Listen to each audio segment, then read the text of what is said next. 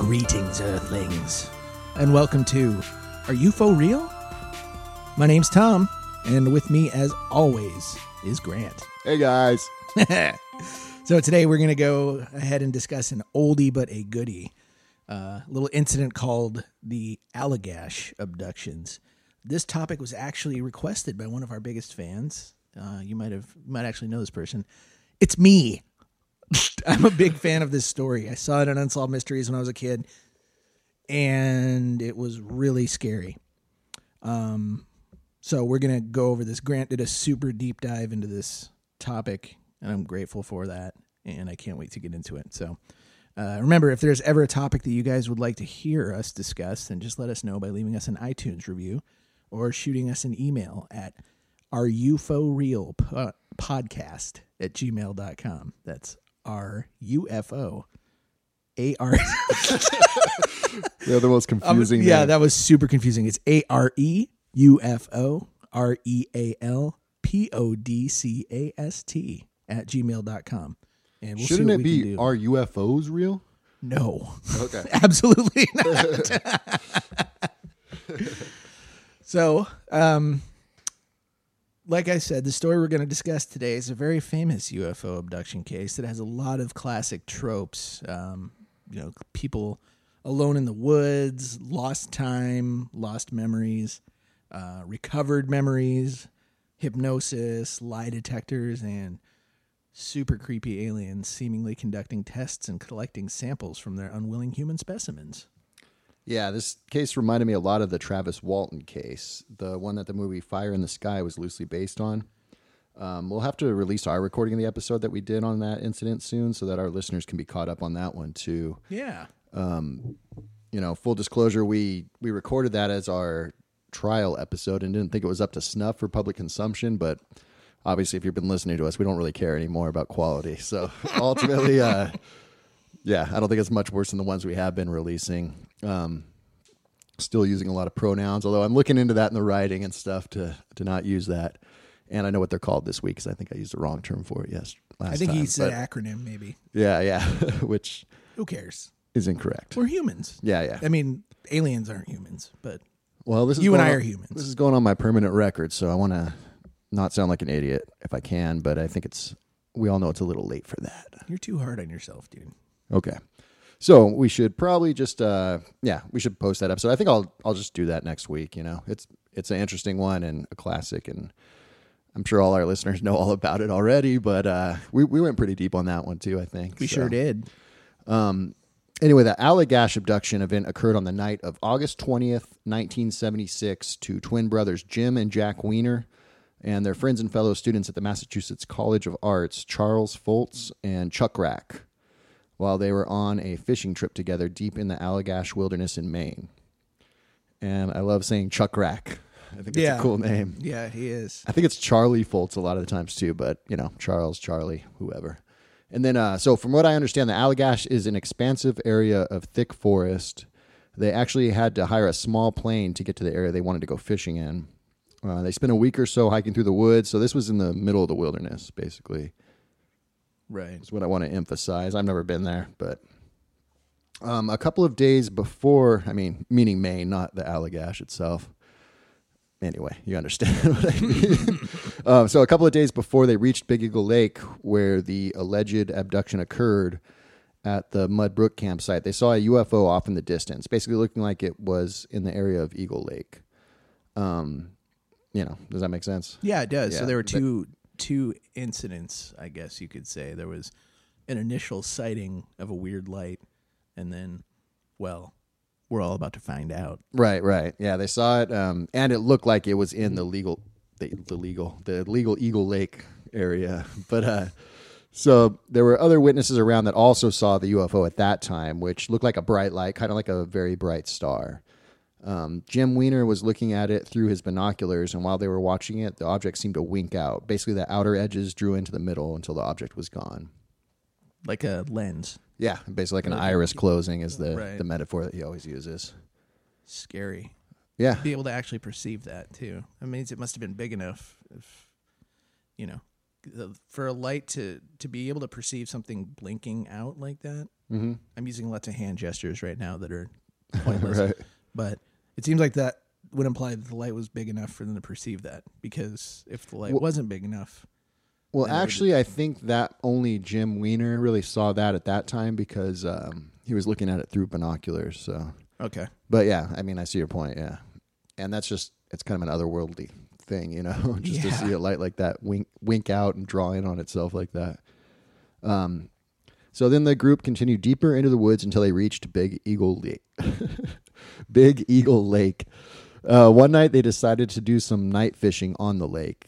They built up a huge bonfire so that they could find the campsite again from the water. They wanted it to last a long time, so they built it up 3 to 6 feet, depending on who you ask. The fire? Yeah. It's a pretty big bonfire, right? 6-foot fire. I mean, I've heard differing accounts on that, but yeah, it was, everyone said it was huge, basically. Okay, so this must be, just for perspective, I mean, the lake itself is probably pretty huge, too, if they need... I mean, you can look up Eagle Lake, Maine in the maps, and yeah, it's pretty bad. I mean, it's hard to tell the scale, really, but yeah, it's a big lake. Just looking at Maine, I'm not familiar with Maine at all, but it looks like a lot of wilderness and a lot of lakes up there too. It does look very, very wild. Yeah. So anyway, you know, they want to do some night fishing. They all loaded into their canoe and headed out into the lake. Jim Weiner describes the forest there to be very silent and pitch black at night, so it's difficult to even see your hand in front of you 6 inches away.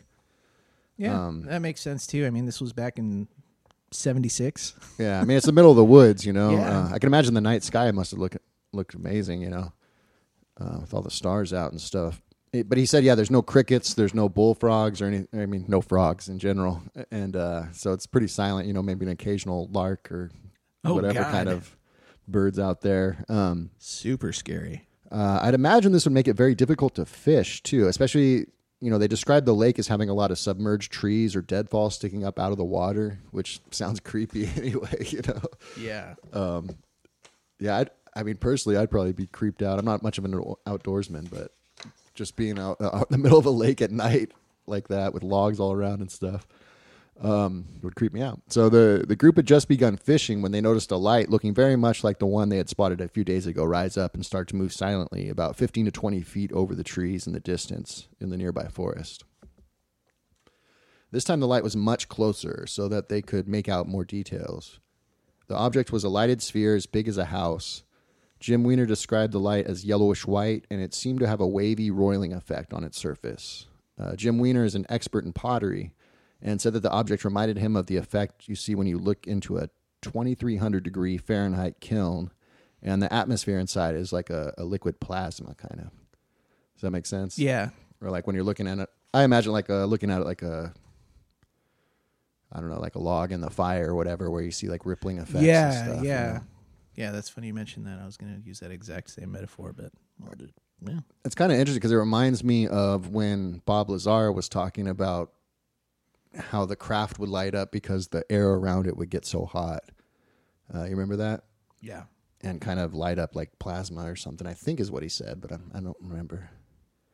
But anyway, when the object was approximately 100 yards away from the boat, for some reason, Charles Foltz picked up a flashlight and flashed an SOS at the craft to see if it would react. Almost immediately, the craft stopped moving and then emitted a shaft of light downwards, which started coming towards the group of friends in the boat. Jim Weiner describes it as looking like a beam of light, except that it was odd in that it kind of extended down from the craft and looked kind of solid. Did I say Jim or Jack? You said Jim, but I believe it's Jack. Yeah, sorry. About. Jack Weiner, his brother. So he described it. He in particular seemed kind of obsessed with how the light looked, and it's hard to imagine. But he kept saying that it looked like solid. It looked like light, but it was solid. So I don't even know it. So he couldn't see through it, I guess, or it wasn't. I'm not sure. I guess what he means is just what he says right there. Like instead of just light flowing down and diffusing, it was like a solid tube with like a bottom, light, like the bottom extended down. Yeah, kind of like that. Slow motion lightsaber. Yeah, I mean they do describe it as like a pipe of light or like a tube of light. Okay. Everyone kind of says that. But anyway, yeah, it extended down from the craft and looked kind of solid in that you could see the bottom of the shaft as it moved down, unlike with normal light. Obviously, this alarmed the group, and they all started paddling for the shore to get away from the object. Jack Weiner said he started paddling with his hand away from the UFO. Dear God. Then when he turned back around after a split second, the craft was already right behind him, and the beam was almost on top of him. Jim Weiner differs on this account a little bit. He actually says that almost as soon as they flashed the object with the flashlight, a beam of light shone directly at them from the craft. He also says that he hesitates to call it a beam of light as it had a strange effect to it, and it was more like a tube of light. So that kind of matches what he's saying, but what Jack was saying. But Jim also explains that he thought the object was a good distance away, and he started paddling, and then a few seconds later, when he turned to look, the object was suddenly right on top of them. So the silent object moved incredibly fast. And I think it's worth examining why they decided to signal the craft. I think every podcast I've listened to discussing this is like, why on earth would you do that? And Jim actually explains this in an interview. So I don't know that I would want to start communicating with a huge fiery ball of plasma that was lighting up the night sky in a silent and pitch black forest while sitting in the middle of a lake in a small aluminum boat. Just the thought of seeing something like that kind of freaks me out. And as I said, just sitting in a boat in a lake in the pitch black is kind of scary. But Jim Weiner explains that it was his idea to do it. He says that he remembered a time a few years before when he was out in the woods with some friends, and they got lost and saw some lights in the sky. And after they signaled it with a flashlight, one of the lights signaled back to them. So for some reason, he thought it would be a good idea to do it again. He isn't clear if they were rescue helicopters or something like that, or if he had encountered before when he gives this story, or if it was actually another UFO experience. So I thought that was a little confusing. Either way, I don't know why you would.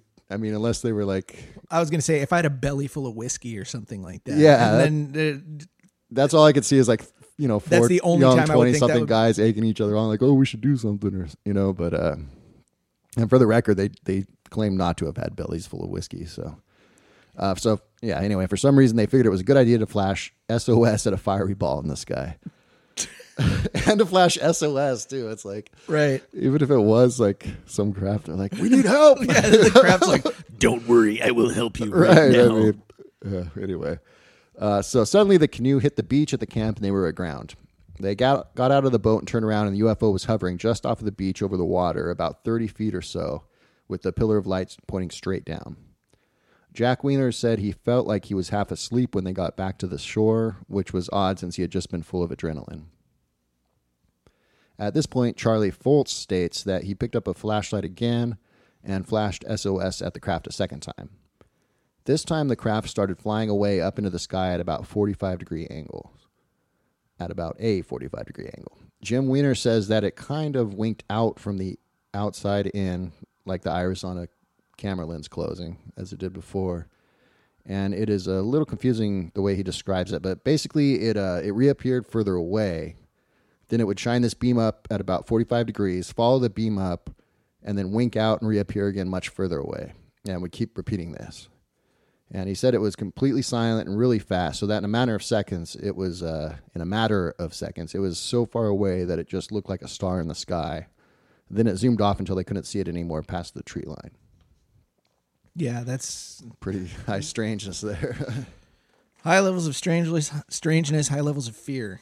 I'm right. Getting, you know, I'm a bit stressed out. Just like, I'm having flashbacks to my experience as a child watching this on Unsolved Mysteries. Yeah. It's really unnerving to me. Like, regardless of what you think about the veracity of this so far, like, mm-hmm. Just, I don't know. No, that's a scary story. That's a terrifying scenario for me, a city dweller too. I've only been camping in the serious wilderness like maybe once or twice, and I don't even know if I've been in the serious wilderness, honestly. Yeah, but yeah, I did a canoeing trip in Michigan overnight, and you know we pulled over, we pulled the canoe off the river, and you know went out in the woods, and it was fun, but. Kind of eerie and yeah, it was beautiful. And it was an alien landscape to me. I mean, just the idea of being alone and basically helpless in the middle of a lake in a canoe and seeing this thing, being alone with this thing, you know, that's crazy. I would have needed some serious liquid courage to flash an SOS at something like that too. And yeah, that's the. I mean, nobody understands why they did that. You know, if anything, I think that's the number one piece of evidence that the story was made up, because that's crazy.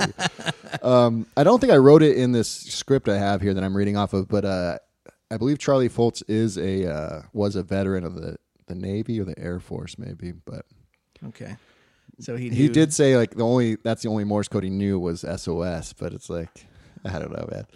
It seems irresponsible if you see a light in the sky to flash SOS if you don't need help anyway. But true.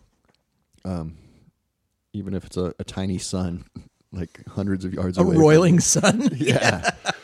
And Jim did mention when they were back on the landing and they turned around and it was hovering there. He said it was basically close enough to be able to throw a stone at it. You know, so yeah, crazy. And these guys are all artists too. So I don't have any links. I didn't actually post any links of the artwork and stuff because it's kind of scattered around. The Weiner brothers have like an art page, but it doesn't have a lot on there. But anyway, there's a lot of drawings and sketches they all did of them and stuff. I've seen them, which I'll get into a little bit. So it's cool, you know. But so anyway, I've actually heard many different accounts of how they arrived on the shore. There's little details that people say, like some, you know, the brother. The parties involved say basically like they suddenly hit up on shore, but a lot of people have said they were just back on the shore. Maybe I'm assuming that means they were standing there, but I've heard of where some of them are sitting there standing on shore, and then like Chuck Rack was still sitting in the boat. But this is how the Weiner brothers and Foltz describe it, so I'll stick with their firsthand accounts. As I said, other variations have them suddenly standing on the shore, and sometimes Chuck Rack will be back in the canoe.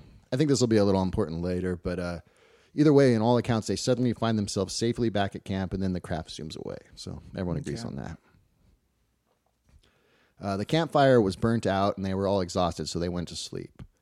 Jim Weiner mentions how it was odd that the fire had died down since they could see that it was still blazing when they had been paddling back to the campsite, but none of them even mentioned it to each other that night. They were just exhausted, and everybody went to bed without really discussing anything. It seems like they were in some kind of daze or something. The next morning, they were talking about what they had seen as they broke camp and moved on to the next campsite. And again, there's little details here, like the next night. The three interviews I really did was Jim and Jack Weiner and Foltz. So they kind of differ on this a little bit. But Jack, he goes into detail, which is weird because it's not really what the other guys say, but... He thinks they were kind of in shock, and they kind of just all agreed to like pack up and leave, but they kind of like, I don't even know, because he doesn't really explain himself that well in this interview, but he says they all like got in the boat and just took off without their belongings, and they were kind of like just in shock and like a daze, and then they got caught up on some dead wood, and then they kind of snapped out of it and were like, what are we doing? We got to go back and get our stuff, you know? So, oh wow, I'd never heard that before. And so, I guess we'll expand on it a little bit, but I've heard things about psychedelics and stuff, which that would make sense if they just got up and did psychedelics and or something, or if they were still in a daze from that, you know. But and they were all under some kind of group hallucination, I guess. Well, I mean, yeah, I don't know. That's not how. I mean, I don't think any of that had to do with the group hallucination about a ball or anything, but just like how they would be in a like. Just weird how they're like, hey, let's go, and they got in the boat and they're like, wait, we forgot our stuff or something, you know what I mean? Yeah. But I don't know, they seem like pretty experienced campers, and I'm sure, and the fact that that someone was willing to drop them off in a plane speaks to that, I'm sure, like, yeah. And well, I actually read, I think Chuck Rack might have been like their guide too, but the accounts I've read also say he's their friend, so maybe it's both, you know, a little bit of both, but I don't know. Anyway, that day they saw a ranger, and this gets a little confusing too, but I thought it was worth mentioning. Most of this comes from Jim Weiner, but they saw a ranger and told him about what they had seen, and the ranger said that they probably saw some Hollywood searchlights that were being used for the grand opening of a hardware store over in Millinocket, which was about 90 miles away and blocked by a mountain about 1 mile high. So it doesn't really match their description too closely, although... God, they'll hire anybody as a ranger in Millinocket. Well, Jim Weiner says the ranger said that the light would bounce off of the atmosphere, but Jim makes it clear that he got the impression that the ranger was lying to them, and that he was aware of what they were talking about. He thinks it had probably been reported to the ranger before or something, or a lot of people had seen it. I don't know. That's all speculation, you know. He seems to like hint at like some kind of ranger conspiracy, alien conspiracy. Yeah. I didn't write it in here either, but he talks about I wrote a little bit on it, but yeah, here, let me read this. Jim Weiner also mentions that earlier in the trip, a different ranger, let's see if we can follow this here. A different ranger had told them not to go into the area due to it being dried out and unnavigable. And the campers blew him off because they knew that was where the good fishing spot was, and they figured they would go there even if they had to walk. Then later in the trip, after their UFO experience, a different ranger advised that recently a storm had been through the area and dropped a bunch of water so that there was no rapids right now since the rocks were covered up, because he was asking about rapids and trying to find a way through. When Jim Weiner questioned the ranger about the discrepancy between what the other ranger had told him, the ranger asked him if he was one of those guys that claimed to see a UFO. And then when they answered yes, he just turned around and walked off. So, okay. Yeah. Weiner also mentions another ranger talking about a military program that was going on in the area, and seems to think the rangers knew more about what was going on than they were letting on. If that makes sense. And he's not saying that so these rangers are either incredibly bright and in the know, or they're doofuses. Yeah. And have no idea about weather in the area, or one of them is completely misinformed. Or, I mean, on it, obviously they were, when they saw the thing far away, they were with other people around in the campground. That wasn't as a remote area as the Eagle Lake spot was, where apparently everyone was blocked from going anyway, so they were the only ones out there. But then he says that a ranger came through to pick up the litter like that morning. So that's another thing that doesn't really match with what Jack was saying about them just taking off and stuff. So it's kind of strange. So wait, a ranger came to pick up litter? Yeah, just so bears wouldn't come through. Oh. And tear everything up or whatever. But yeah, he said he came through, and then that's the guy that said it was like the Millinocket lights and stuff, and they reported what they had seen to him, And then I guess the next time they talked to a ranger, he had like known all about their report, and he was wondering why, and then that led to this military experiment, which had to do with the military putting like a little transponder or something in the subcutaneous tissue, like just under the skin, and so that they could track troops on the ground or something. And then, I mean, this is all Jim. This is probably confusing, but yeah, Jim was hypothesizing that maybe that had like attracted the craft, or the military was thinking that the craft was attracted by it, So anyway, yeah, vast conspiracies going on. Wow. I mean, it makes sense to me where they're like, oh, these are the guys that keep talking about UFOs, and they're probably just out here doing drugs or something, I don't know. Anyway, so that's the story initially.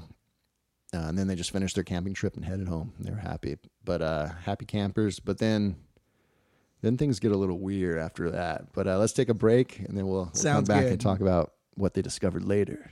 Indeed.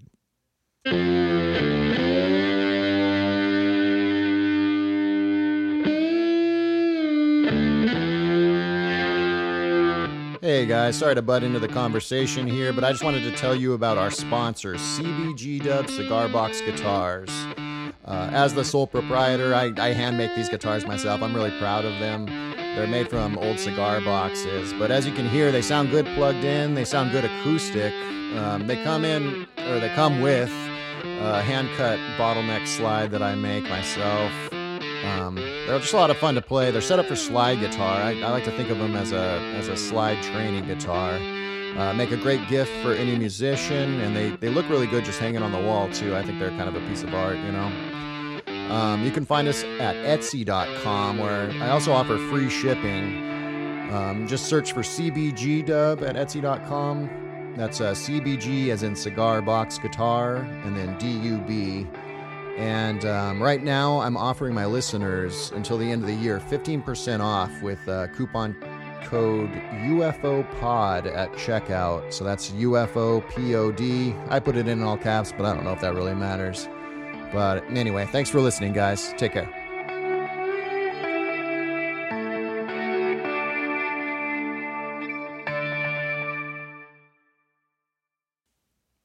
And we're back. Hi, everyone. Hey, guys. All right. So where are we at now? Okay. So basically, yeah, they just had this crazy sighting and then went on with their lives. But 2 years after this strange experience, Jim Weiner had an injury where he fell down a story and his spine rammed into his skull, which caused him to have epilepsy. You think that's so funny? But basically, yeah, he was working as an electrician, and he was looking for the electrical box, and he went into this little closet, but it was actually like a landing way or whatever, where there's supposed to be stairs going down, but instead there was a hole that he just stepped into. He just fell right. I'm not laughing at his horrible misfortune there. I'm just laughing at the matter of factness of that sentence right there, where you're saying, yeah, he fell down a story and his spine rammed into his skull and caused him to have it. Yeah. Well, that's what happened. Yeah. He fell like straight down and his spine got jammed up, you know, which sounds really painful. No, but, no frills, man. Just the facts. Yeah. Oh, God. So he began to have vivid nightmares where he would wake up terrified, which would bring on seizures. He doesn't really go into too much detail about the nightmares, but I believe they involved vague, dark figures around him while he was paralyzed and helpless. So that's a common sleep paralysis. What's it called? That's a common symptom of sleep paralysis. Yeah, I mean, a lot of UFO abductions seem a lot like sleep paralysis, which is a crazy thing too. Yeah. So Jim went to a doctor to discuss his seizures and mentioned his nightmares, which led him to talk to the psychiatrist there. I'm not sure. I'm kind of glossed through this stuff, but, after Weiner explained his dreams to the psychiatrist advised that he was friends with John Mack, who's a leading researcher and writer on UFO abduction experiences. And he said those dreams seemed similar to the things that Mac had been talking about, and asked if Jim had ever had any strange experiences, which led Jim to mention what had happened to them at the Allagash. He told all of this to his brother Jack Weiner as well, and Jack advised that he had also been having similar horrible nightmares. Apparently, Jack had already been telling this to his wife, so there's some kind of proof there. So basically, yada, yada, yada. This led Jim Weiner to get in contact with UFO researcher Raymond Fowler at a UFO conference, and all the group had to be hypnotically regressed in order to try to remember what had happened to them. And I glance over, but it does seem strange. I think I heard this mentioned in another podcast. Like, he goes to the doctor, and the doctor's like, hey, you should talk to this UFO guy. You know? Anyway. That's not something you expect a man of science to refer you to. Yeah. But, hey. An open-minded doctor, I guess. And they specifically said it was 2 years after that the injury happened, but I think the nightmares started coming on later, you know, so it's probably like a few, I mean, who knows how many years while he's recovering from this injury, this horrible injury, and then he starts having these nightmares. I think this was more like 8 or 10 years later, and that started leading to like a lot of seizures, you know, of course, so, and that's when he started talking to his doctor. But basically this... By the time they're doing the regression, it was about 12 years or so. I didn't get the exact dates after the camping trip, but in 1988, I think they were done with the regressions and stuff, or is when they kind of came up to the public. Okay. And if you'll remember, it was in 76 when they had the sighting. So yeah. So a lot of time has passed, you know. The Allagash Four, as they came to be called, all agreed to be regressed separately and not to discuss among each other what had happened, or what had been revealed, not what had happened to them. Individually during the hypnosis sessions. So they all went solo, you know, and then it took about a year and a half to interview everyone. And afterwards, Fowler called them all together and revealed that they had all basically told the same story with some minor variations and a few little details. They had all drawn the same types of creatures and relayed a story of being taken aboard the craft and watching their friends undergo painful and humiliating examinations by strange creatures. So just to be super clear, every single one of them did this. Yeah, every single one of them. It's basically, yeah, you know, it's like, okay, we're going to do this on you, but we're researching this, you know, so don't share each other. We don't want you to influence each other with your stories. And then he also asked them to draw what they remembered, you know, soon after, or basically right after, so that they could document everything, because they're all artists, remember? Yes. I'll probably say that again. Oh, yeah. But it was hard for me to really find details of what happened. But what I really wanted when I started this too is because everyone knows the story, but I wanted the details about what exactly had happened to them or what they remembered, you know, which was hard to come by. And it seems like a lot of the podcasts I listen to kind of gloss over that, you know. It's just like, yeah, they were taken by aliens, and I mean, they get into detail, and we'll get into a little detail here too, but it was hard for me to really piece together the story. And, well, anyway, let me continue on the script here. But so it's hard for me to find details of what happened, but there was the typical story of the aliens communicating telepathically to the four men and basically controlling them physically. Each man sat naked and waited while they would watch the other man get examined one after the other. Next. Yeah. It is kind of funny, yeah. Oh, God. Like in a violating assembly line. That's horrifying. It occurred to me last night when I was finishing up this script, too, that, like, what happened with their clothes? Like, do they remember taking those off and putting them back on? Or were they just, like, magically out of their clothes and then back in their clothes? I think that's the most likely scenario. Yeah. Yeah, me too. But that just seems crazy, too, you know. So the creatures seem to take fluid samples and skin scrapings and insert probes and all the usual stuff you hear, you know, yada, yada, yada. I got to use that more in these when writing these. But the room seemed to resemble a veterinary office with a silver table. So one thing that you mentioned here, you know, there's a lot of tropes in this story. There's a lot of, totally. You know.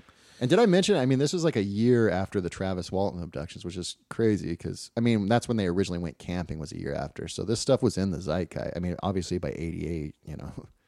Well, the thing is there was no internet back then, obviously. So it was more difficult for people to share stories with each other. I mean, they could have gone to UFO conventions and everything. Yeah. But well, Weiner did. That's how he met Fowler, you know, but we'll get into that more later.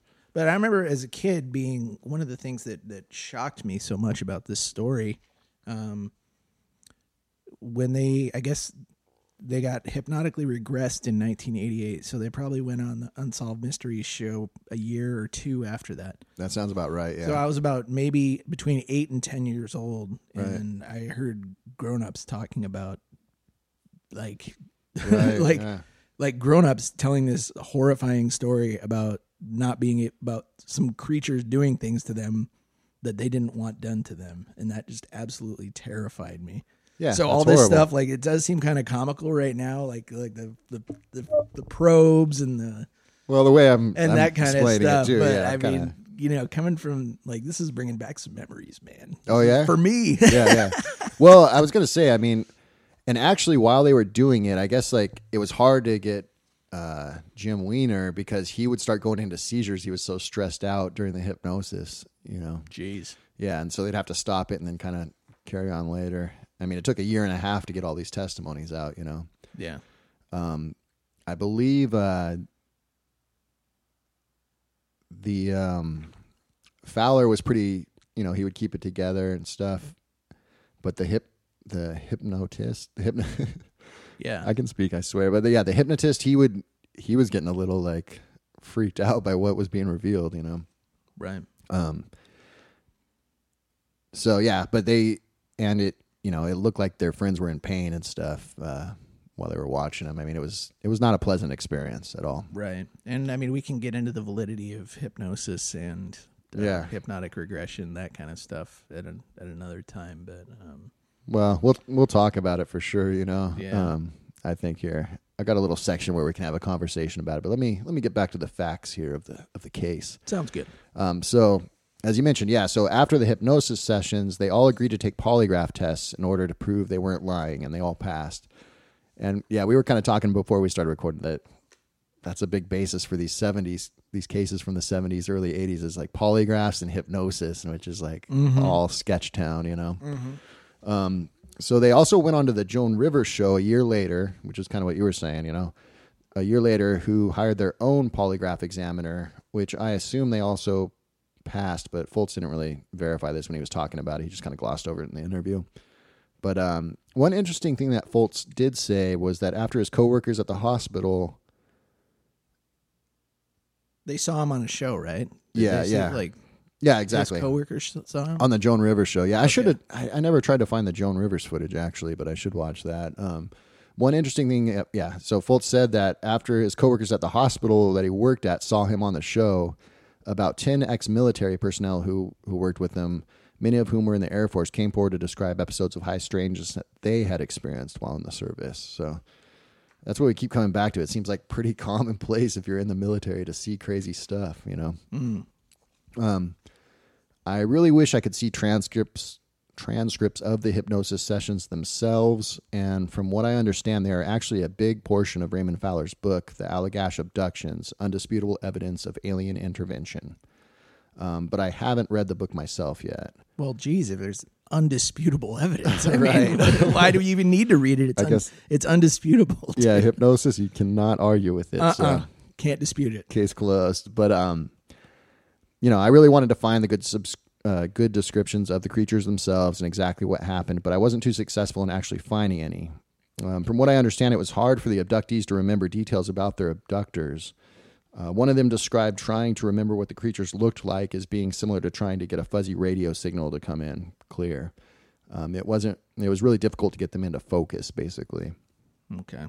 Yeah. So it's almost like one of those Men in Black type things from the movie where they zap a portion of your memory so you can't remember a certain part. Yeah, I guess so. Or maybe they were just so traumatized by it. But yeah, they just like see dark figures, they don't. It's hard to see the details, which is convenient, I think, but, who knows? But I do have some descriptions from the abductees themselves given in later interviews. Most of this information comes from the Open Minds interviews, available both in podcast form and included in a documentary on YouTube. And I'll put the links in the show notes as usual. We'll get to it in a minute here, but I also, right when I had pretty much finished up everything, I found an article that kind of gets into like their firsthand accounts. So we'll read from that a little bit in a second here too. But cool. Under hypnosis, Jack Weiner remembered that once the beam of light hit the boat, that is when the creatures quote unquote got them somehow. That's what he says. He thinks it was some kind of a transport beam because the next thing he remembers is that he was lying on his back, paralyzed and only able to move his eyes.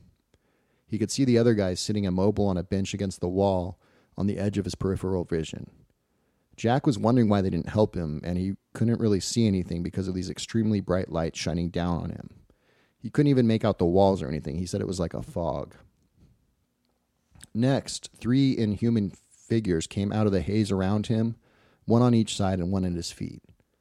The figures had huge black eyes that in hindsight Jack thinks may have actually been masks as they looked plastic and were huge, these eyes.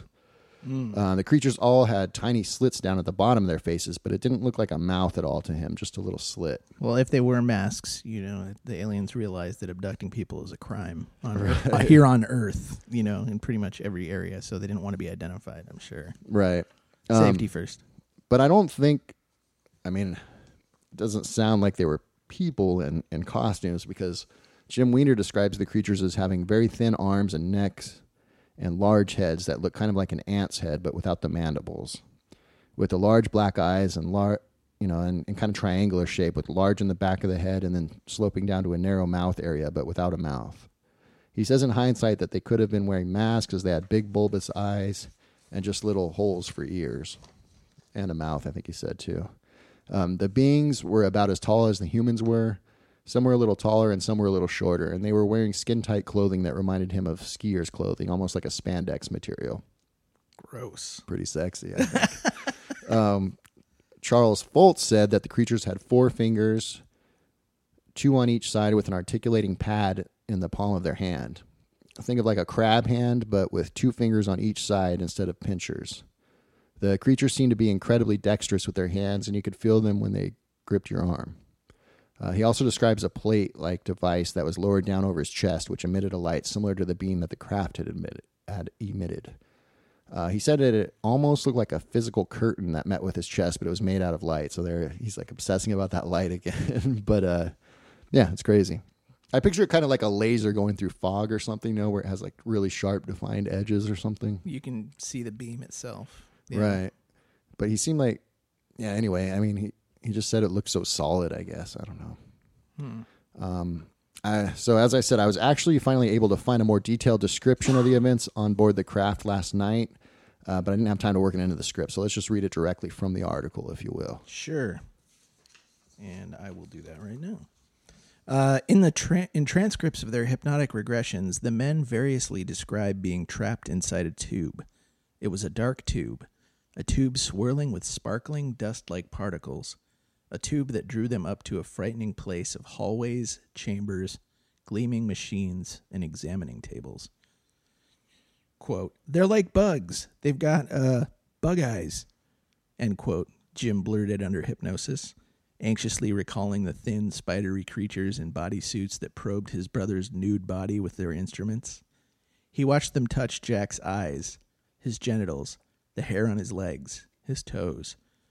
The men were all naked and zombie-like throughout the ordeal, moving obediently to commands issued telepathically by their examiners. Their pencil sketches in the book reveal creatures resembling the aliens of science fiction movies. The willowy arms, the elliptical glassy eyes set wide on insect heads, the beaky mouths, the turkey waddle necks, the nimble four-fingered hands lacking opposing thumbs. They poked, prodded, and twisted the campers' bodies, sometimes painfully. At one point, Chuck talked of seeing the aliens place a silvery contraption on Charlie's chest, a thing shaped like the Opera House in Sydney, Australia, and then plunging a tube into his rib cage. The men could not speak or move. They could not reach out to help one another. Eventually, the examination ended. Quote, we're going into the portal, end quote, Chuck recalled under hypnosis. Quote, "And then what happened?" end quote, the hypnotist asked. Quote, "It's like we're going down," end quote. "Down where?" Quote, "To the canoe," end quote. With the four limp campers back in place, the canoe glided toward shore with its bow high, as if nudged by an outside force. The men felt anesthetized, confused. They stood on shore and watched the fireball become a pinpoint of light in the heavens and then disappear. Their alien adventure was over. Or was it? Except for Charlie Foltz, each of the men has reported other alien encounters in their lives. Chuck Rack recalled a terrifying alien presence in his room when he was a boy. Jim remembered being visited in his bedroom as a child by a presence he and his brother nicknamed Harry the Ghost. Jack said, in fact, that he and his wife saw a huge UFO just a few years ago while driving on a back road in Vermont. Quote, "And twice I've seen a UFO at the bottom of my driveway," end quote, he told me in a casual, matter-of-fact tone of someone who doesn't fret anymore about his credibility. Yeah, so pretty crazy claims there, huh? And we'll get back to the their further otherworldly experiences a little more towards the end of the episode, but yeah, first I wanted to discuss the immediate effect of the Allagash incident seemed to have on the interests of all three of the Open Minds interviewees, basically meaning the Weiner brothers and Foltz. But yeah, that's the kind of stuff I really wanted to get into is like, what was the inside of the ship like, you know, what exactly happened? Because I know there's a lot of accounts of like mind control and that I want to say the creatures even talked to them telepathically, told them to calm down and stuff, or that they weren't going to hurt them or anything, but I don't know if I'm getting them mixed up because I've been listening to so much of this UFO stuff, you know, and they're all pretty similar. So, but anyway, Charles Foltz doesn't go into too much detail, but he describes that he had been studying photography and printmaking, but then he was suddenly obsessed with medicine and physiology and medical technology after the incident. And so I thought this was interesting. And I don't think this gets covered a lot, but they all claim to kind of had their mindset changed and insights changed and interests from the incident, which is crazy, you know, which is interesting. It's a compelling story. That's for sure. But, so Jim Weiner, like I said, Charles Foltz, I just saw a little blurb where he says that he doesn't really explain any further, but the Weiner brothers, they go into it a little bit more. And, Jim Weiner claimed that immediately after the incident, he started having insights into nature. An example he gives is that the next morning he saw a flock of geese flying in a V formation, and he somehow instinctively knew why they flew like that, even though he'd never really thought about that kind of thing before. He said it was because the lead bird causes a wave or vortex, and all the other birds are riding on the airwave, which he later researched and discovered to be true. So kind of like, I guess if you're following like a boat, you know, and it causes the waves behind it, right? And they can just kind of glide on. Oh, excuse me. They can just kind of glide on that. Right. If you couldn't tell, I was waving my hand around, making waves, and hit the mic stand there, of course. He also, Jim Weiner was also looking at a tree a couple of days later and instinctively understood how the tree bark patterns came about. And he said realizations like this kept happening over and over. He actually started to use this in his clay patterns and trying to work the processes in nature into his pottery. He also became obsessive compulsive about ancient temple architecture and the belief that ancient temple sites were actually microchip technology and functioned almost like a computer motherboard, with some of the buildings acting as resistors or capacitors, which he still believes to be true. He gives an example of the mica subfloors in some of the temples, which acts as a sort of insulator. And they're not decorative because they're like a sub layer. So there's tiles on top of it. They're just there for some reason. I don't know. Weird. So yeah. Mica, is that like, it's not like fool's gold or something, is it? Or am I thinking of... I don't really know, okay, honestly. But it's some kind of, obviously, like rock type thing, right? Yeah, but okay. He's saying it's like a resistor, you know, so probably got like a stone that doesn't conduct electricity or something, but... Okay. Yeah, it's pretty cool. I mean, it's a cool theory, you know, cool concept. Right. So Jack Weiner, he had been majoring in painting and had been into painting landscapes. But then immediately after the Allagash, he became obsessed with mathematics and trigonometry and geometry and never painted again. He started making three-dimensional constructions out of paper and strings and tacks based on three-dimensional math and phi, as he puts it, which I don't know if that's pi or what. Huh.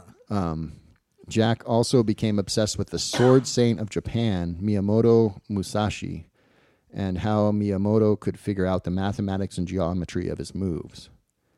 I thought that was interesting. I was looking at a thing about Miyamoto. It's pretty cool. He's an artist too, and he has like some pretty good art. He seems like a cool guy from like 500 years ago. Huh. A stone cold killer too, man. I've heard the name, but that's about it. Yeah.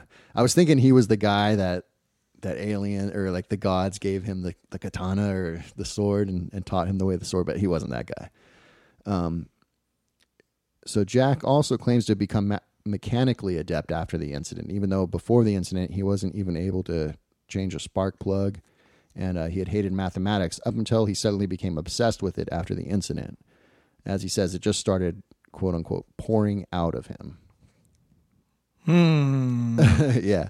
So some 2001 Space Odyssey type things. They touch the monolith, I guess. So, you know, I think it's worth mentioning that I was unable to independently corroborate it, but I've also read that the group later admitted to bringing some psychedelic mushrooms out on the trip. So it could be that, you know, this is where some of the inspiration came from. I find it hard to believe that mushrooms would lead to their UFO abduction experience, though, which is a theory I've heard floated quite a few times when people are discussing this, like, oh, they're on LSD. Well, look, man, just hearing you talking about mathematical formulas and your place in nature and your place in life and everything, these are all the hallmarks of a psychedelic experience. Totally. Being obsessed with patterns. Being obsessed with patterns and kind of being able to cleave away what's not interesting to you versus what is interesting to you, and finding like an introspective journey, like going on an introspective journey, finding out what makes you tick. And, well, maybe this is a bit fishy now as an older person, revisiting this story. I've got to say it sounds just like some good storytelling too, you know? I mean, it's very intriguing. But yeah, what if they went out, got abducted, and then like, you know, they decide to eat some mushrooms like the next day, and they're like, "Whoa, now I have all these insights because of the abduction." You know? I don't know. Of all the times, right. But I'm not sure where that information about the mushrooms came from. Anyway, I'll keep going here because they do get into a little bit of drugs that they admit to. But one fact that throws a big wrench into the Allagash 4's claims is that in September of 2016. Chuck Rack, the fourth abductee, who I haven't really been talking too much about today since I didn't come across any of his personal stories about what had happened, he claimed in an interview with the Fiddlehead Focus that the abduction did not actually occur. The Fiddlehead Focus? Yeah, I think it's like a local Maine paper. I was trying to find out where they're headquartered in Maine. Well, so. They better be in Fiddlehead, Maine. Yeah. Well, they weren't in Fiddlehead, but crap. Anyway, yeah, I like the name of it, but yeah. So Rack doesn't actually dispute either of the sightings of the UFO, and he says that the night on Big Eagle Lake, He, quote, had an uncomfortable feeling of being stared at. I turned around and saw this very, very bright globe of light in the sky, end quote, and described it as, quote, changing color from white to red to green in a liquid kind of melding motion, unquote. Rack also dismisses the Ranger's explanation the next day of it being from a hardware store opening 75 miles away, saying there is no way that explains what he saw. I agree. Yeah. Chuck Rack now claims that his hypnosis experience led to no recall on his part of any abduction or medical experiments by strange beings, and that, quote, the reason I supported the story at first was because I wanted to go make money. I wanted to make money. We were compelled to stay together, all speculating that this thing could go into millions of dollars for each of us. We made very little, end quote. Rack also says that he was, quote, definitely stoned when we went out on the lake just before we got that sighting. Yeah. End quote. As Jack had brought some Afghan temple ball to share with everyone. What the hell is Afghan temple ball? No idea. I'm imagining it's a strain of marijuana, but I have no idea. Oh, my God. Well, if it's from Afghanistan, that's probably opium, man. Isn't it? Oh, I guess it could be. Yeah, yeah. I mean, I think there's some Afghani kush out there too. Is there? But, okay. I'm no expert, but yeah. Yeah, I don't know. Afghan temple ball. It doesn't go into it. Just drops Afghan temple ball in the article. Like, okay. Good God. Apparently everyone in Maine knows what that is. You know? But Rack also denies that the bonfire the group built before heading out on the water was actually as big as everyone claims and was made up of small logs about 3 inches in diameter. So he wasn't surprised that it had burned out so quickly. I think it's worth noting that Jim said like they could see it blazing when they were paddling over to it, though. So anyway, yeah. The article also interviewed Foltz and the Weiner brothers, who stand by their original claims, of course. Foltz still denies having any drugs or alcohol besides one beer each on the first and last night of the trip, and denies that the logs they used in the fire were as small as Rack claims, stating that some of the logs were about the diameter of his leg. Easily a good 10 inches, which seems funny. Thunder thighs over there. Foltz describes Rack as a man with a violent temper who has been banned from UFO conventions, saying they now steer clear of Rack because, quote, the guy is a loose cannon and a mental disaster area, end quote. That guy's a mess. And if you have 10-inch thighs, I don't mean to laugh at you. It just seems large, you know. I don't know, man. Hulk Hogan had the 24-inch pythons, yeah, you know. Yeah. I'm just trying Hulk to. Hogan's. I mean, I guess that 10 inches isn't that crazy, but it's just okay. Like okay, we're talking diameter. We're not talking circumference or you know. Right. Yeah. Right. Okay. Yeah. Exactly. Well, I think 10-inch circumference would be pretty small. Right. Yeah, anyway. It just seems funny, too. Like, if I was naming comparing something to my thigh, like, that's 10 inches. You know? 10-inch diameter. But anyway, yeah. So Jim Weiner adds, quote, I personally believe that Mr. Rack's self-aggrandizing rationalizations and disparaging accusations are simply the rantings of an angry and resentful individual on whom his former friends have turned their backs, end quote. And Ray Fowler said, quote, Chuck Rack did not have a very detailed recall of the abduction under hypnosis. He is the type of person who needs to be in control. He was not happy not being able to have detailed recall of the abduction portion of the incident. Thus, several years after the investigation, he claimed that no one was abducted, end quote. Jim Weiner describes that shortly after the Joan Rivers interview, Chuck Rack came to the rest of the group with a proposal to refute the handling of the case by Raymond Fowler, the hypnotist Tony Constantino, and MUFON, quote, thereby creating controversy, which was, in Mr. Rack's mind, exactly what the media and the public crave and pay for, end quote. The group was disgusted with Rack's ethics, and Weiner writes that it was, quote, glaringly clear that Mr. Rack's behavior was becoming increasingly pathological, end quote. Jeez, man. So there's some infighting and some drama. I mean, obviously, Chuck Rack's calling these guys out, you know, but and they don't like it, and they I don't like the Allagash 4 breaking up, man. I know. I want them to get the band back together and go out to Allagash for another, maybe for the 50 years. Yeah. Chuck Rack will get back on and they can go on a money-making tour or something. But yeah, what do you make of that drama? I mean, that's I got to take Chuck Rack at his word, right? To be honest, I mean, if he's been it doesn't say why he's been banned from UFO conventions, right? I assume. Well, they said, he would he almost got in a fight, or he was like violent, is what they said, you know. So I don't know. Maybe he got angry about. He just goes running in there and starts clotheslining believers. Yeah, I don't know. Steer clear from that guy. But it sounds like they were definitely talking about making money off it and stuff, you know, which is kind of. Here's the thing, man. If something like that happened to me, I would probably want to make money too. I would probably want to be like, I've had this horrendous trauma inflicted upon me by something, and I want to not have to work for the rest of my life. Right.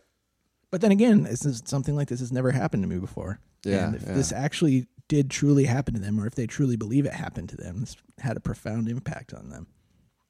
And you could either go into the Weiner Brothers / Foltz category, where you try and be honest about it, theoretically, or you go in the Chuck Rack denial.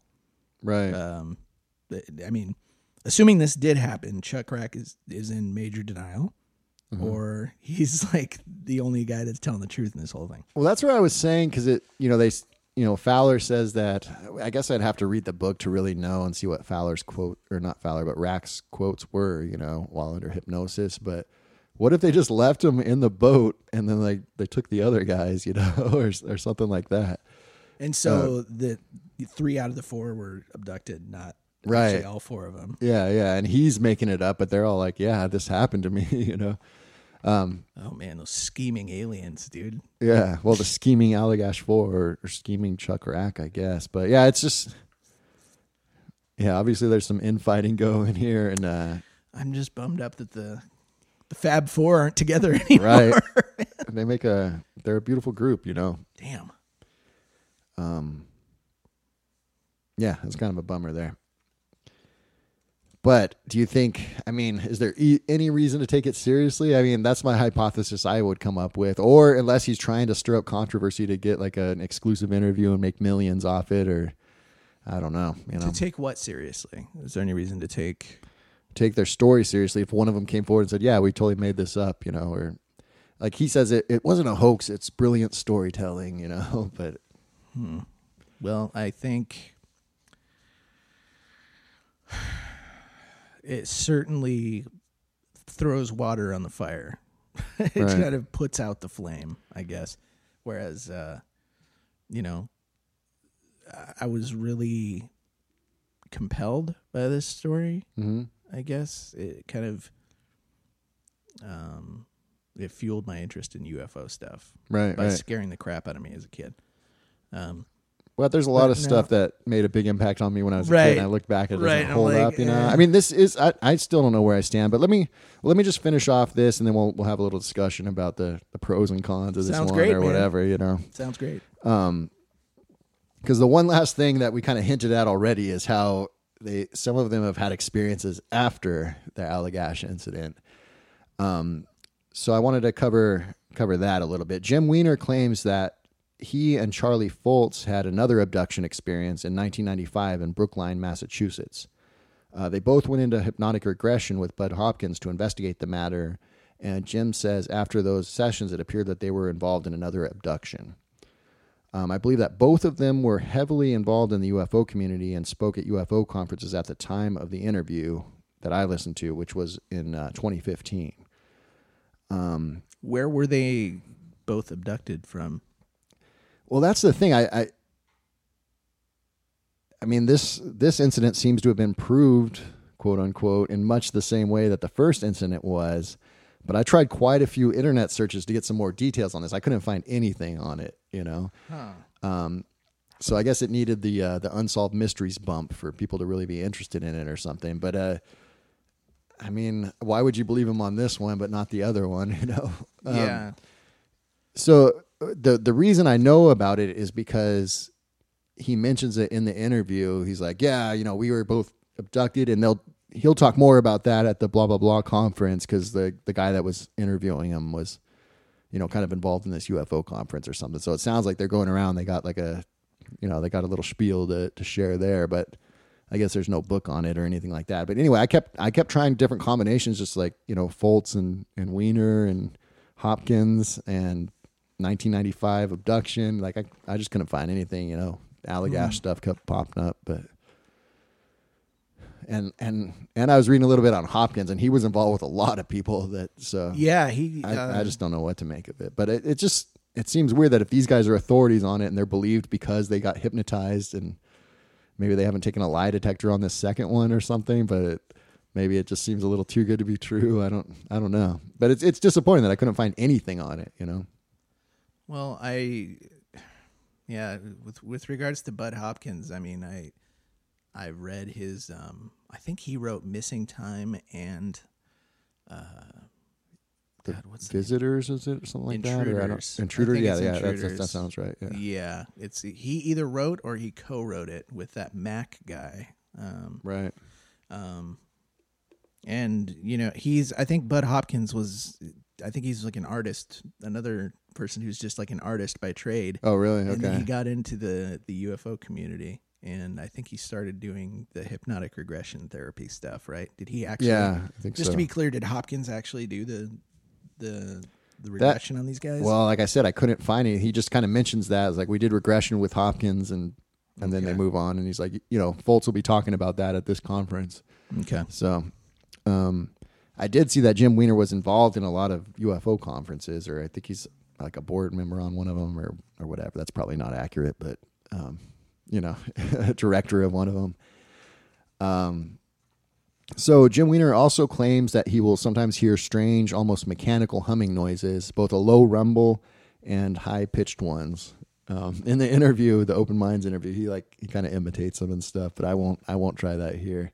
You'd probably be better at it, but it's like I just said I wasn't gonna do it, kind of. But it's like, yeah, basically just a low rumbling, and then not like that. I don't even really remember, but I'll stop.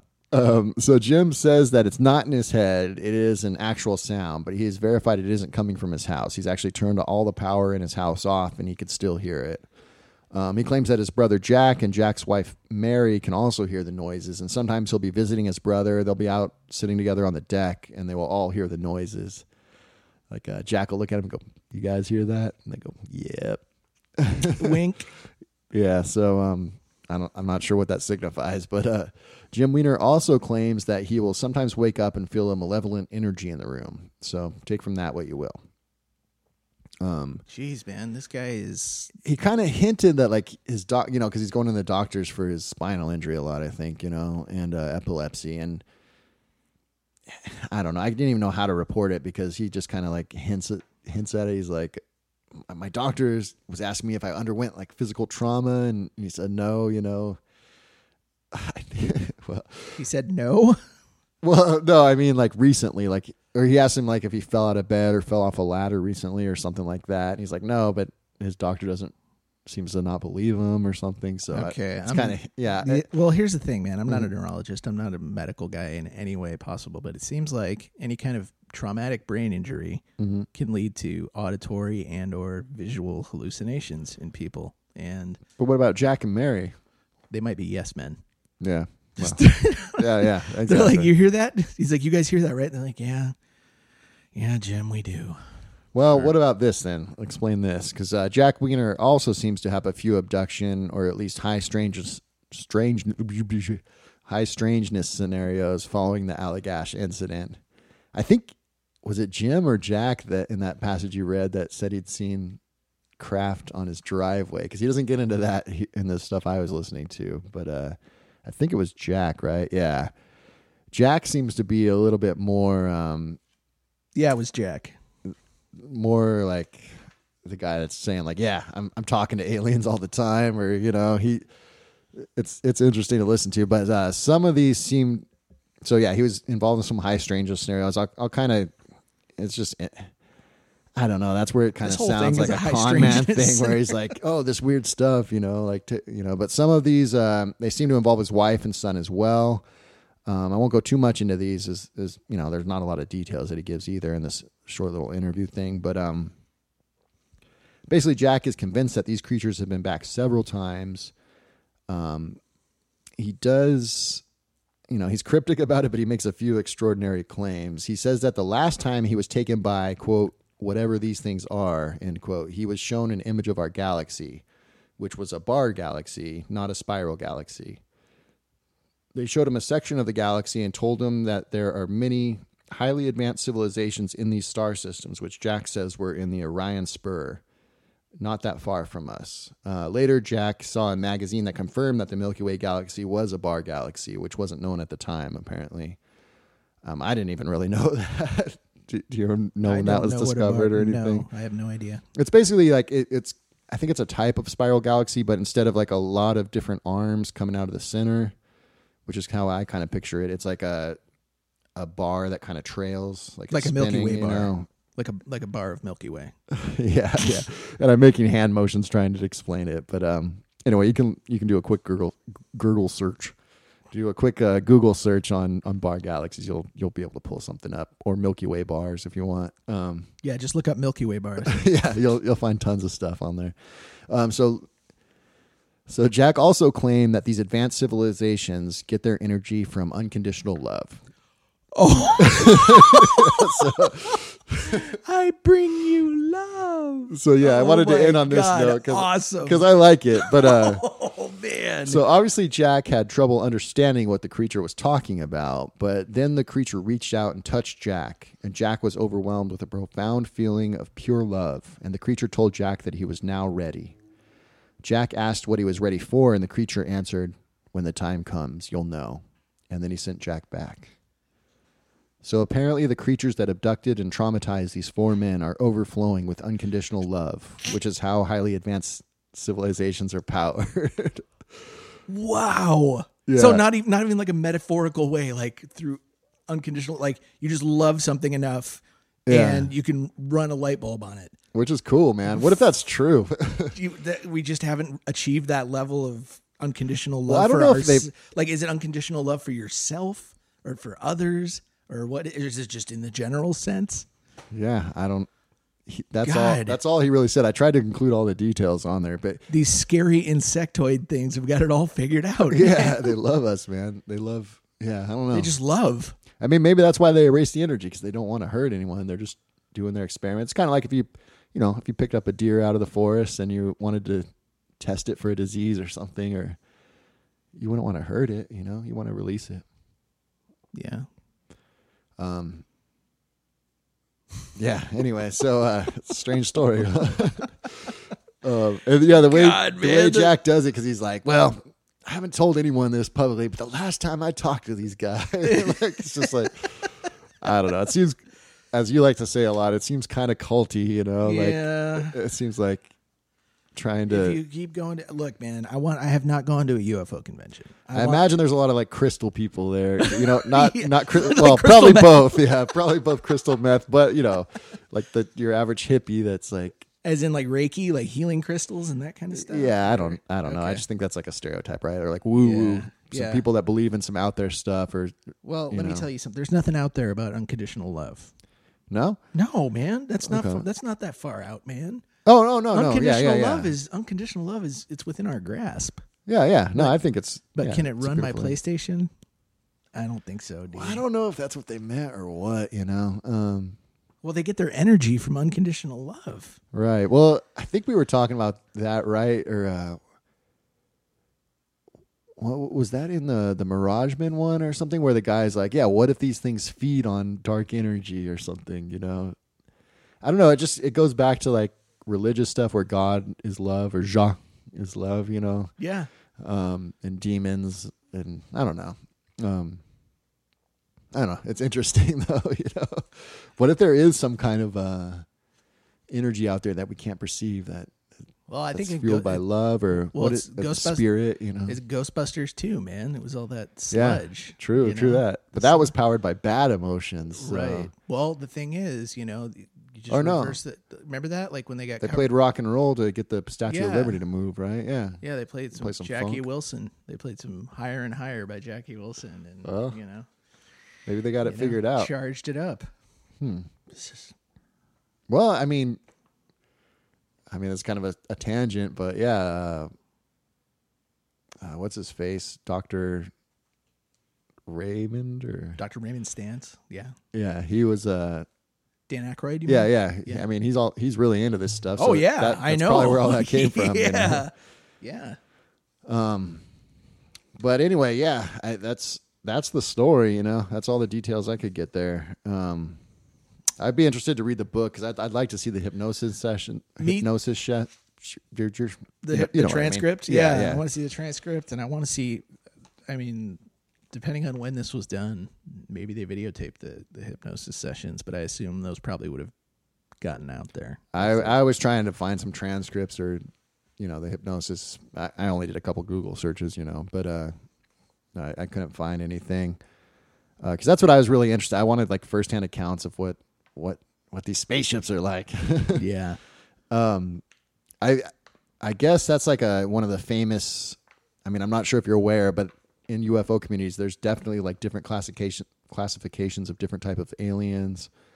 And one of them is mantis type aliens, which everyone seems to agree these are, which makes sense from the description there. That would be terrifying to have huge with the hands too. Yeah. The hands and the insect heads and, if you're really interested and you haven't seen it, I would look, you know, you can click the link in the notes, but the documentary on YouTube, the Open Minds documentary, that one has like the interview from the podcast, which is, like I said, where a lot of this stuff came from.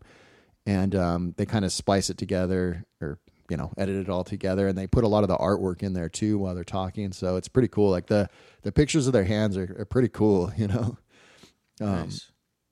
Did it make sense? Can you picture them? Or you might have seen it on Unsolved Mysteries. Well, I think it's kind of like our human hands, but like with the middle finger removed, so that except it's like a claw, sides. You know. So it's like two, basically all opposing thumbs, you know, like four fat fingers where they can, I don't know, and it creases in the middle, yeah. Okay. Creepy. And then kind of like little pads on the palm that they can grab with too, you know. So.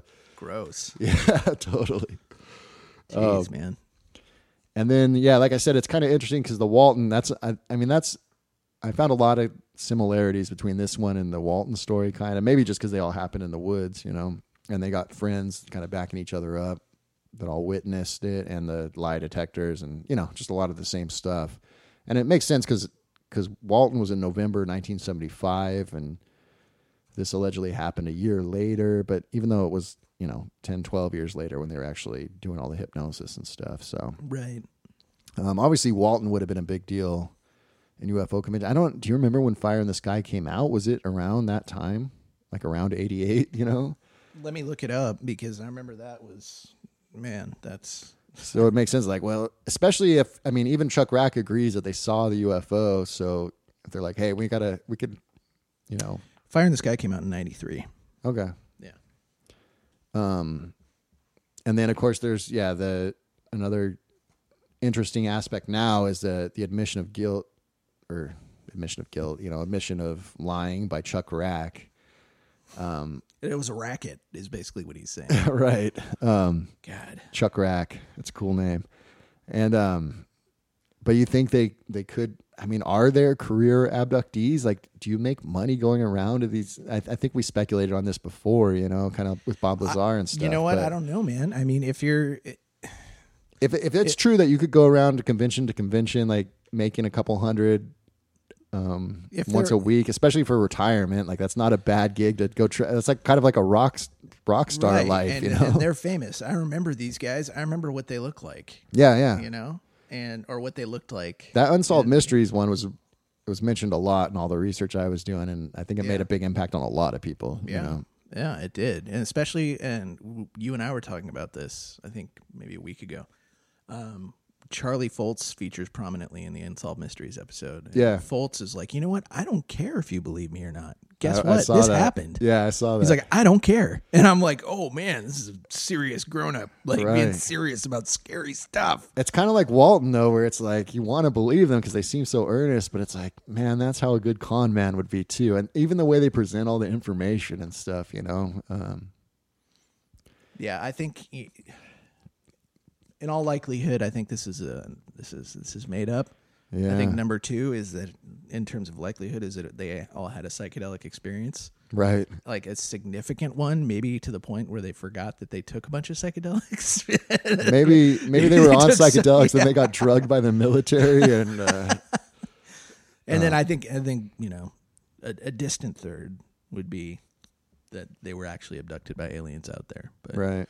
Regardless, I think it's a hell of a story, and it's really, really creepy, man. Yeah. Just to think about. They should make a movie out of it, because it might have been a better movie than Fire in the Sky. Yeah. You know? Yeah.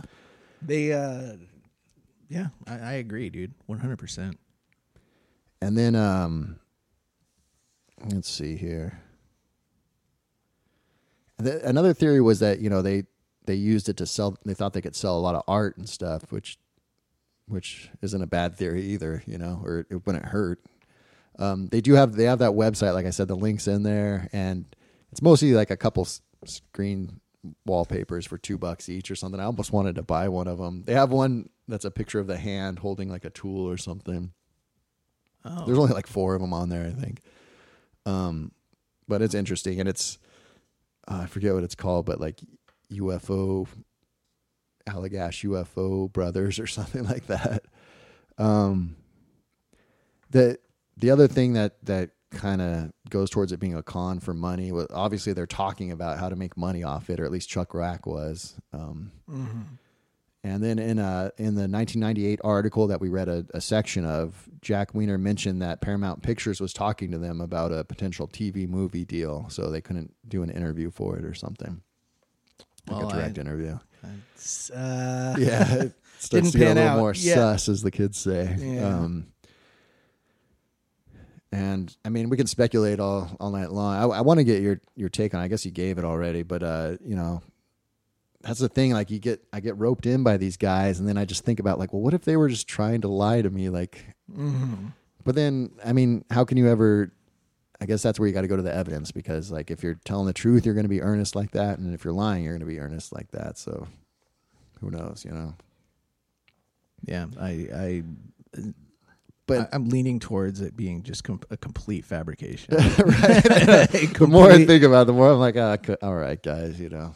You know what? And, you know, to Charlie Foltz's credit, he doesn't care if I believe him or not. So yeah, I know I'm not hurting his feelings when I say, Charlie, I'm sorry, man. I don't really believe you anymore. But yeah.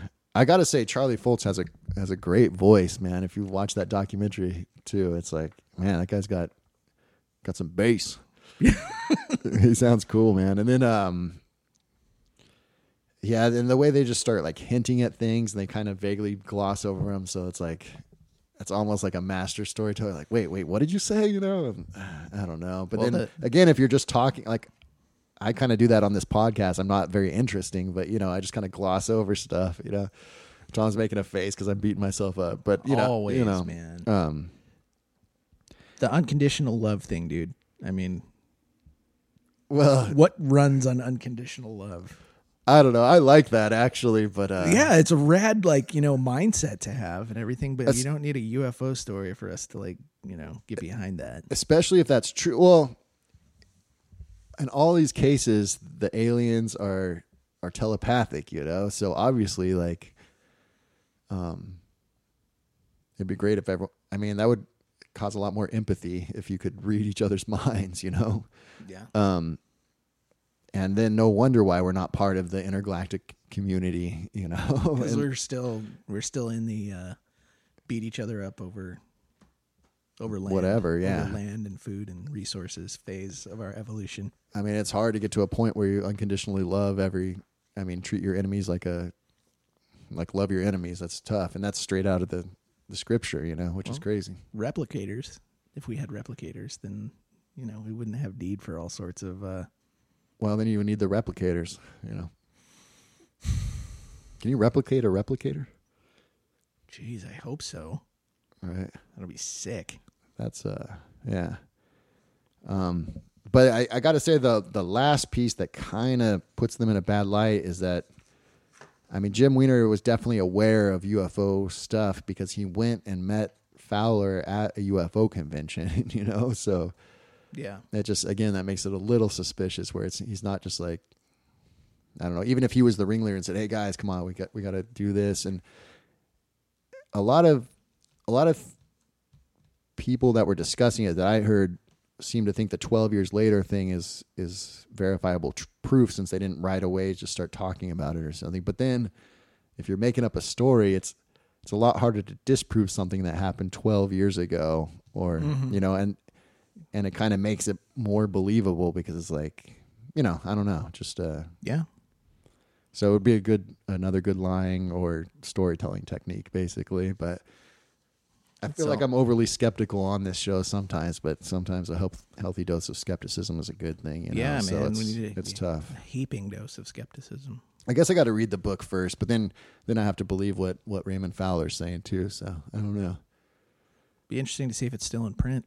Of course, after what my grandmother was telling me about and all this other military stuff and all the stories out there, I don't know. I just don't know what to believe, man. Well, but anyway, I think what the aliens figured out was love, love, love. All you need is love, guys. Do, do, do, do. Anyway, I love you guys. Thanks for listening. If you still are, I don't know what's wrong with you, but I love you guys. Take care of yourselves. Bye.